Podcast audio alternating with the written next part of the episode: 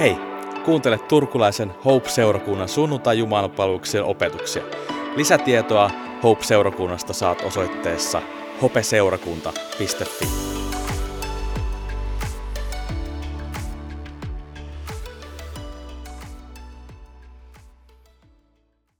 Tänään sunnuntaina 6.6. alkaen niin me myös kokoonnutaan Jumalan palveluksiin kello 17 Tuureporin kadulla.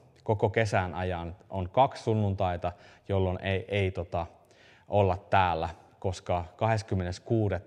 on Vapaakirkon kesäjuhlat, joita voit seurata netin välityksellä, ja 27.6. on juhannussunnuntai, jolloin me ei järjestä Jumalan palveluksia. Mutta muuten joka sunnuntai kello 17 me kokoonnutaan Tuureporin kadulla 15.8. asti ja myös näinä sunnuntaina me julkaistaan tällainen etukäteen nauhoitettu opetus, joka myös sitten on, on Jumalan palveluksessa, ei videona, mutta, mutta livenä. Mutta halutaan toivottaa sinut tervetulleeksi sekä tänne striimiin, mutta myös tulevina sunnuntaina Tuureporin kadulle rakentumaan yhteydestä tapaamaan ihmisiä, joita et välttämättä ole nähnyt tosi tosi pitkään aikaa ja myös yhdessä etsiä seurakuntana Jumalan läsnäoloa.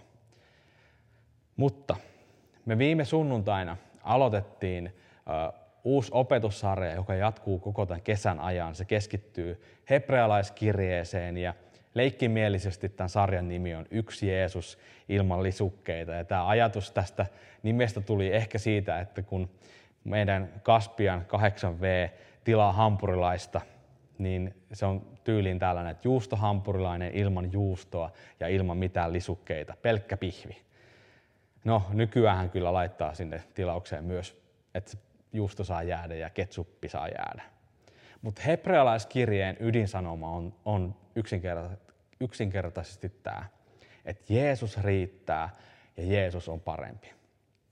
Siksi tämä sarjan nimi. Minkälainen suhde sulla on tämän kirjaston kanssa? Sä varmaan alkaisit kertoa, että kuinka usein sä luet sitä, mutta tämä ei ole nyt se kysymys, vaan että minkälainen suhde sulla on. Miten sä suhtaudut tähän? Ää, jos mä kerron mun omasta, niin oikeastaan mä voisin sanoa sen näin, tai kysyä oikeastaan sen näin, että, että miksi mä en ollut paikalla silloin, kun Raamatun kaanon päätettiin. Tämä kirjasto olisi paljon lyhyempi. Kaikki ikävä, ällöttävä, elämäntapani haastava, haastava epämiellyttävä ja siltä tuntuva olisi otettu pois tästä kirjastosta. Mutta mä en ollut paikalla.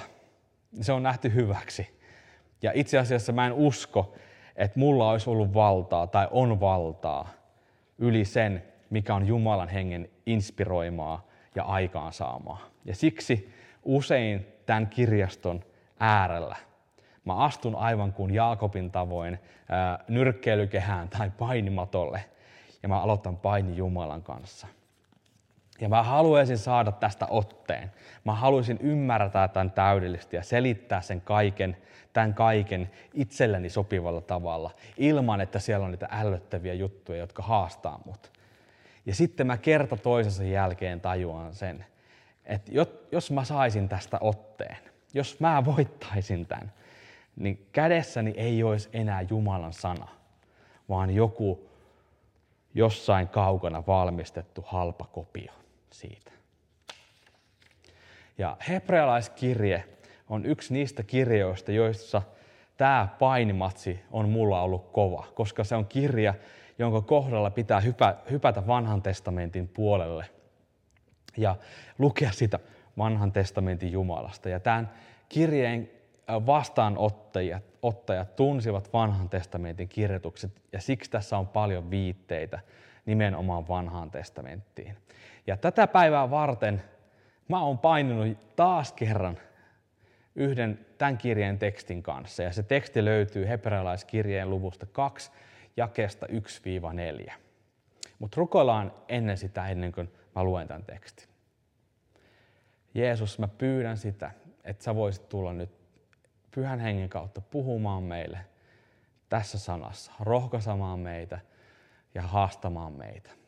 Ja jos tässä sanassa on jotain sellaista, missä, missä sä haluat tehdä meidän, meidän tekevän käännöksen suhteessa suhun, niin voita meidät puolellesi. Jeesuksen nimessä. Amen. Hebrealaiskirje, luku 2, jakeet 1-4. Johan sekin sanoma, jonka enkelit toivat, osoittautui paikkansa pitäväksi, ja jokainen rikkomus ja tottelemattomuus sai ansaitsemansa palkan. Kuinka sitten me voisimme välttää rangaistuksen, jos emme pidä arvossa sitä pelastusta, jota Herra ensimmäisenä julisti? Ne, jotka kuulivat hänen julistuksensa, ovat sen todistuksellaan vahvistaneet meille, ja itse Jumala vahvisti heidän todistuksensa. Hän antoi heidän tehdä tunnustekoja ja ihmeitä, monia voimallisia tekoja, ja jakoi pyhän hengen lahjoja tahtonsa mukaan. Aika tiukkaa tekstiä. Mä mainitsin äsken, että hebrealaiskirje on sellainen kirje, jossa kirjoittaja käyttää paljon viitteitä vanhaan testamenttiin. Ja tämä tarkoittaa sitä, että kirjeen vastaanottajat on vanhan testamentin hyvin tuntevat. Ehkä äh, kristityksi kääntyneitä juutalaisia. Ja kuten jo sarjan nimestä mainitessani mä sanoin, että koko kirjeen pointti on viestiä, että Jeesus on parempi. Ja nämä vastaanottajat kokivat vainoa uskonsa tähden. Ja mitä ilmeisemmin heillä oli kiusaus hylätä Jeesus ja palata juutalaisuuteen synagogaan. Ja siksi kirjoittaja nostaa useita vanhan testamentin, tai vanhan testamentin tekstejä ja sieltä nousevia tahoja, henkilöitä ja instituutioita ja osoittaa, kuinka Kristus on niitä kaikkia parempi. Ja tässä lukemassani pätkässä kirjoittaja mainitsee enkelit ja koko ensimmäinen ja toinen luku tässä kirjassa tähtää osoittamaan, kuinka Kristus on parempi kuin enkelit. Mitä, minkälaisessa roolissa enkelit sitten oli vanhassa testamentissa? Miten, minkä takia kirjoittaja haluaa nyt osoittaa sen, että Kristus on parempi tai suurempi tai yläpuolella enkeleitä? Minkälaisissa tilanteissa enkelit esiinty vanhassa testamentissa? Mitä yhtäläisyyksiä tai samankaltaisuuksia niissä tapahtumissa on, mitä me löydetään, missä enkelit ilmestyy tai on läsnä vanhassa testamentissa?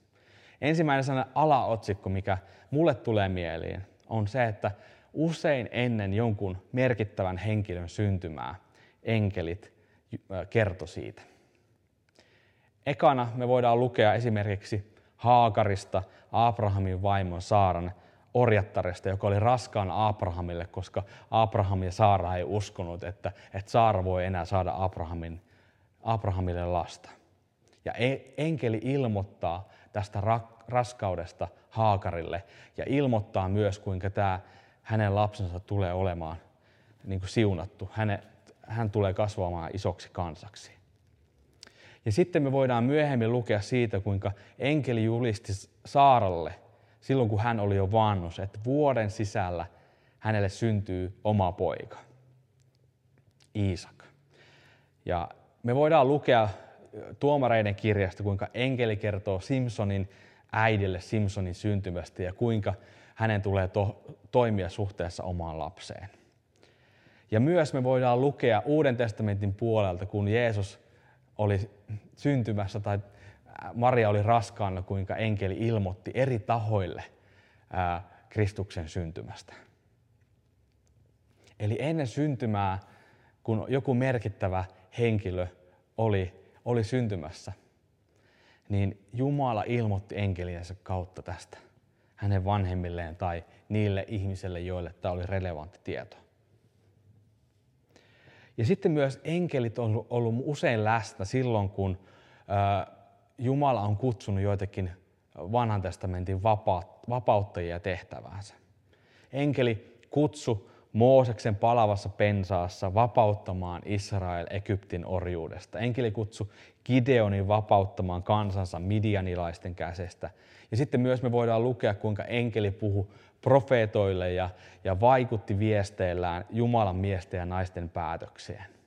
Ja, ja sitten myös enkelit vanhassa testamentissa toimi suojelijoina ja rangaistuksen tuojina. Enkelit oli Israelin suojelijoita, mutta myös niitä rangaistuksen tuojia.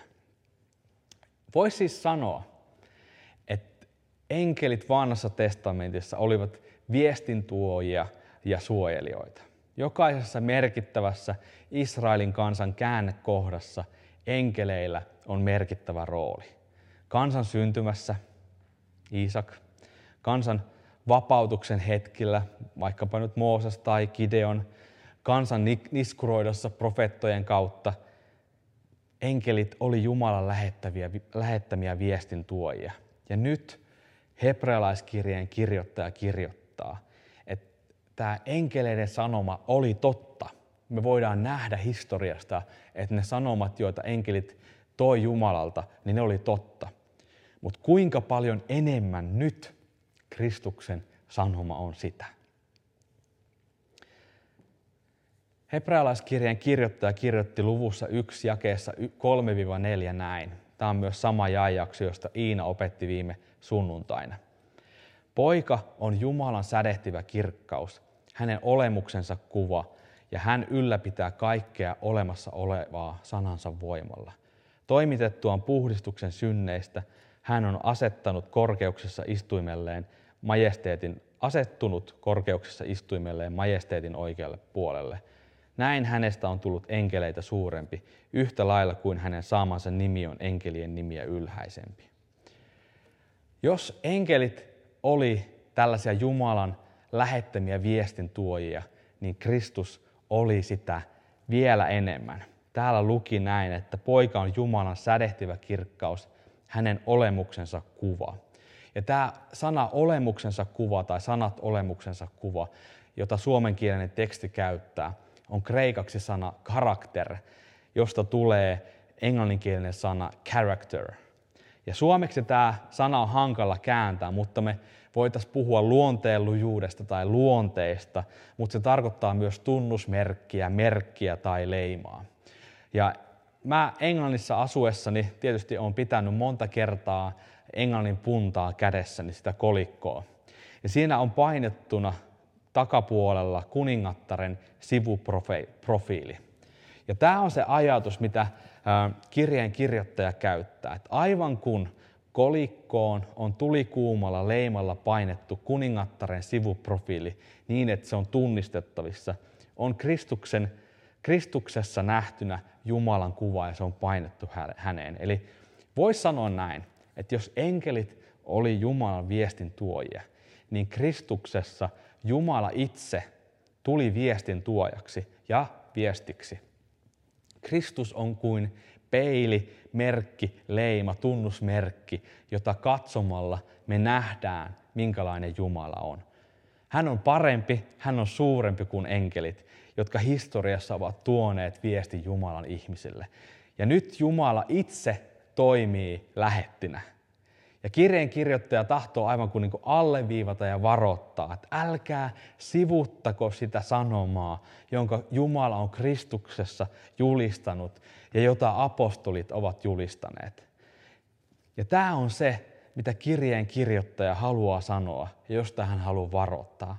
Että älkää tyytykö vähempään kuin se evankeliumi, jonka itse Jumala Kristuksessa on meille julistanut. No mitä, mikä tämä sanoma sitten on? Mitä se kertoo meille? Mä ajattelin tänään kertoa sulle ja meille lyhyesti evankeliumin tuoleen. Sä oot ehkä ihmetellyt, että miksi tässä on kaksi tuolia. Ja tämä tapa kertoa evankeliumin ei ole nyt mun joku suuri innovaatio, jonka keksin tässä juuri äsken, vaan jotkut toiset on keksinyt sen. Mitäpä mä olisin itse keksinyt.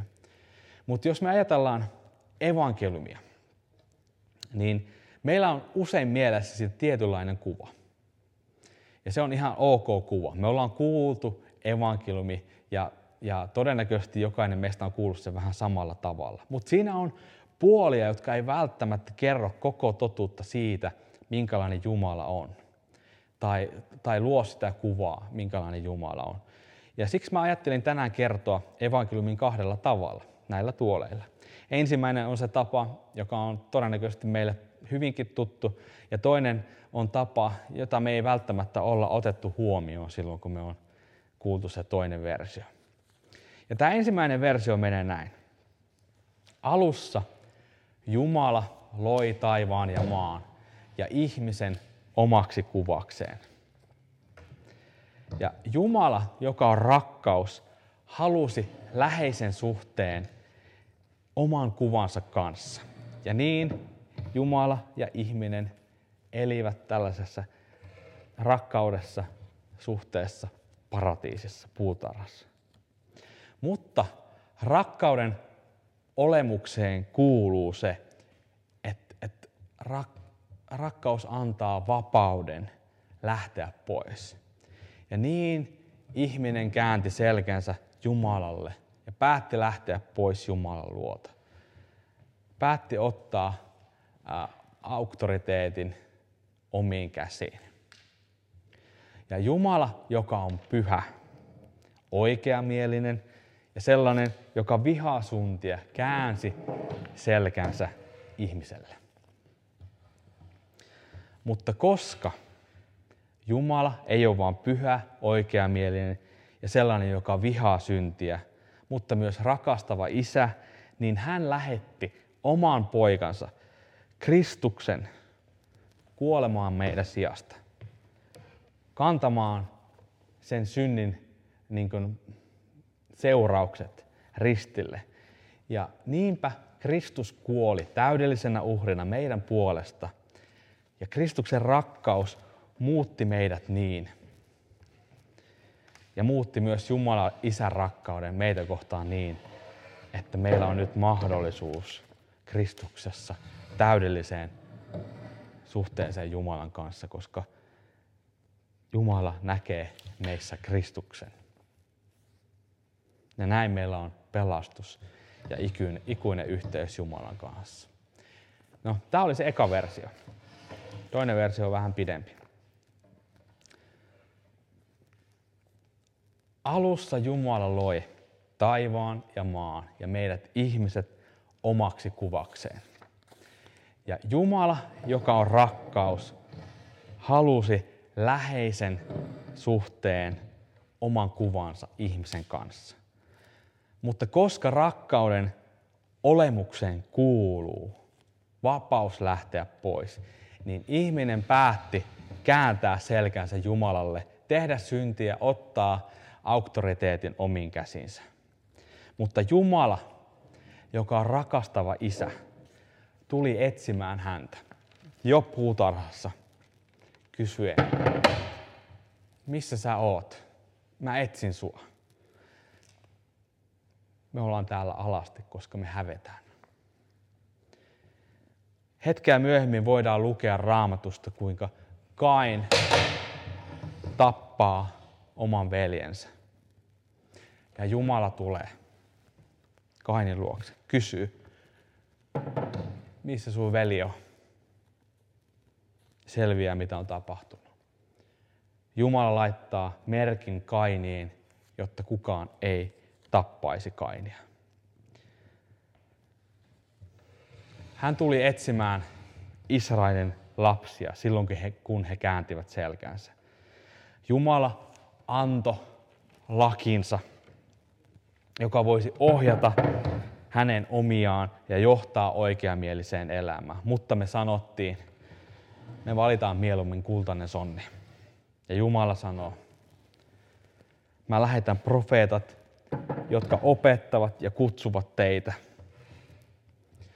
Ja me sanottiin ei. Ja Jumala sanoi, että mä lähetän teidät pakkosiirtolaisuuteen. En vaan rangaistakseni teitä, vaan jotta teissä voisi kasvaa jano puoleen, puoleeni. Ja me sanotaan kerta toisensa jälkeen Jumalalle ei. Ja Jumala etsii meitä.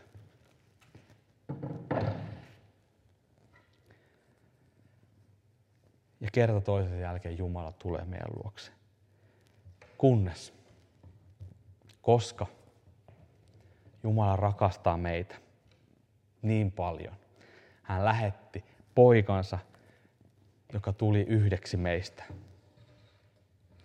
Hän on täydellinen, oli täydellinen ihminen. toinen Aadam.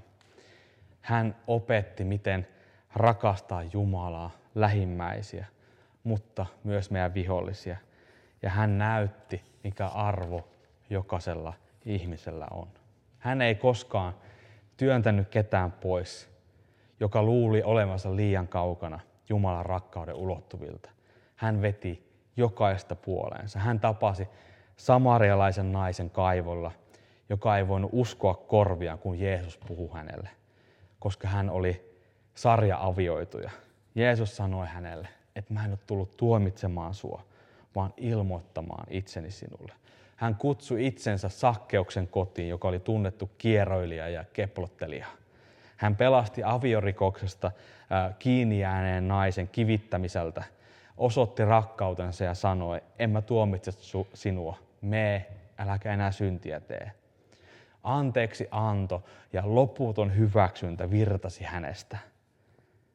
Ja me oltiin niin epävarmoja siitä, että mitä hän oikein tekee. Joten me päätettiin ristiinnaulita hänet. Vuodattaa vihamme hänen päälleen. Ja samalla kun kolkatalla isä osoittaa rakkautensa ja hyväksyntänsä meille Kristuksessa. Kristus kuolee. Mutta nousee kuolleista, koska hän oli täydellinen. Hän eli täydellisesti. Ja hän kutsuu meitä suhteeseen isän kanssa, joka on aina ollut se tuhlaajapojan isä, joka tahtoo meidän tulevan kotiin ja joka juoksee meitä vastaan niin sellaisella tavalla, että hän tulee nöyryytetyksi. Näin Jumala on asettanut itsensä meitä kohtaan ja sua kohtaan. Ja se ei lopu siihen. Nimittäin hän antaa myös pyhän henkensä meille. Hän elää meissä ja me elämme hänessä. Yhdessä me elämme ikuisesti. Tämä on se, mitä Jumala on tehnyt meille ja mitä Jumala on jatkuvasti tehnyt meitä kohtaan. Tämä on hyvä uutinen. Hebrealaiskirjeen kirjoittaja kirjoitti, luku 2, jae 10. Jumala, kaiken luoja ja ylläpitäjä, tahtoi tuoda kaikki lapsensa kirkkauteen. Siksi hän antoi kärsimysten tehdä Jeesuksen täydelliseksi. Jumalan lasten pelastus perustuu Jeesukseen. Jeesus vie heidät perille. Eli pelastus on yksin Kristuksessa. Hän on sanoman tuoja ja sanoma itse. Hän on ottanut meidän vihamme päällensä ja kärsinyt ristillä. Hän on uskollinen ylipappi, joka antoi itsensä uhriksi ja hänessä meillä on yhteys Jumalan kanssa. Jumalan, joka on täydellinen rakkaus, jonka rakkaus on niin puhdasta, että sitä kutsutaan kuluttavaksi tuleksi, joka polttaa kaiken pahan. Jumalan rakkaus ja nöyryys tulee esiin Kristuksessa. Hän on kaikki valtias, joka tuli yhdeksi meistä, jotta jokainen meistä voisi jakaa sen, mitä hän on. Jumala, kaiken luoja ja ylläpitäjä, tahtoi tuoda kaikki lapsensa kirkkauteen. Siksi hän antoi kärsimysten tehdä Jeesuksen täydelliseksi. Jumalan lasten pelastus perustuu Jeesukseen. Jeesus vie heidät perille. Jeesus on parempi. Jeesus on suurempi. Jeesus on viestin tuoja, mutta hän on myös viesti. Ja siksi on relevanttia kysyä, että jos me emme anna Jumalan pelastaa meitä Kristuksessa, mitä toivoa meillä on? Rukoillaan. Jeesus, me kiitetään siitä, mitä sä oot tehnyt ja miten sä oot osoittanut meille isän rakkauden. Jeesus, me kiitetään siitä, että sä roikkuumalla ristillä osoitat minkälainen rakkaus sulla on meitä kohtaan.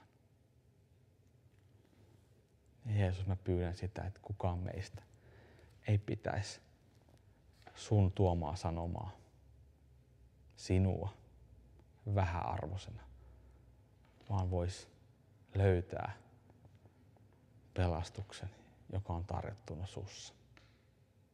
Rakkauden, joka on tarjottuna sussa. Vapauden, joka on tarjottuna sussa.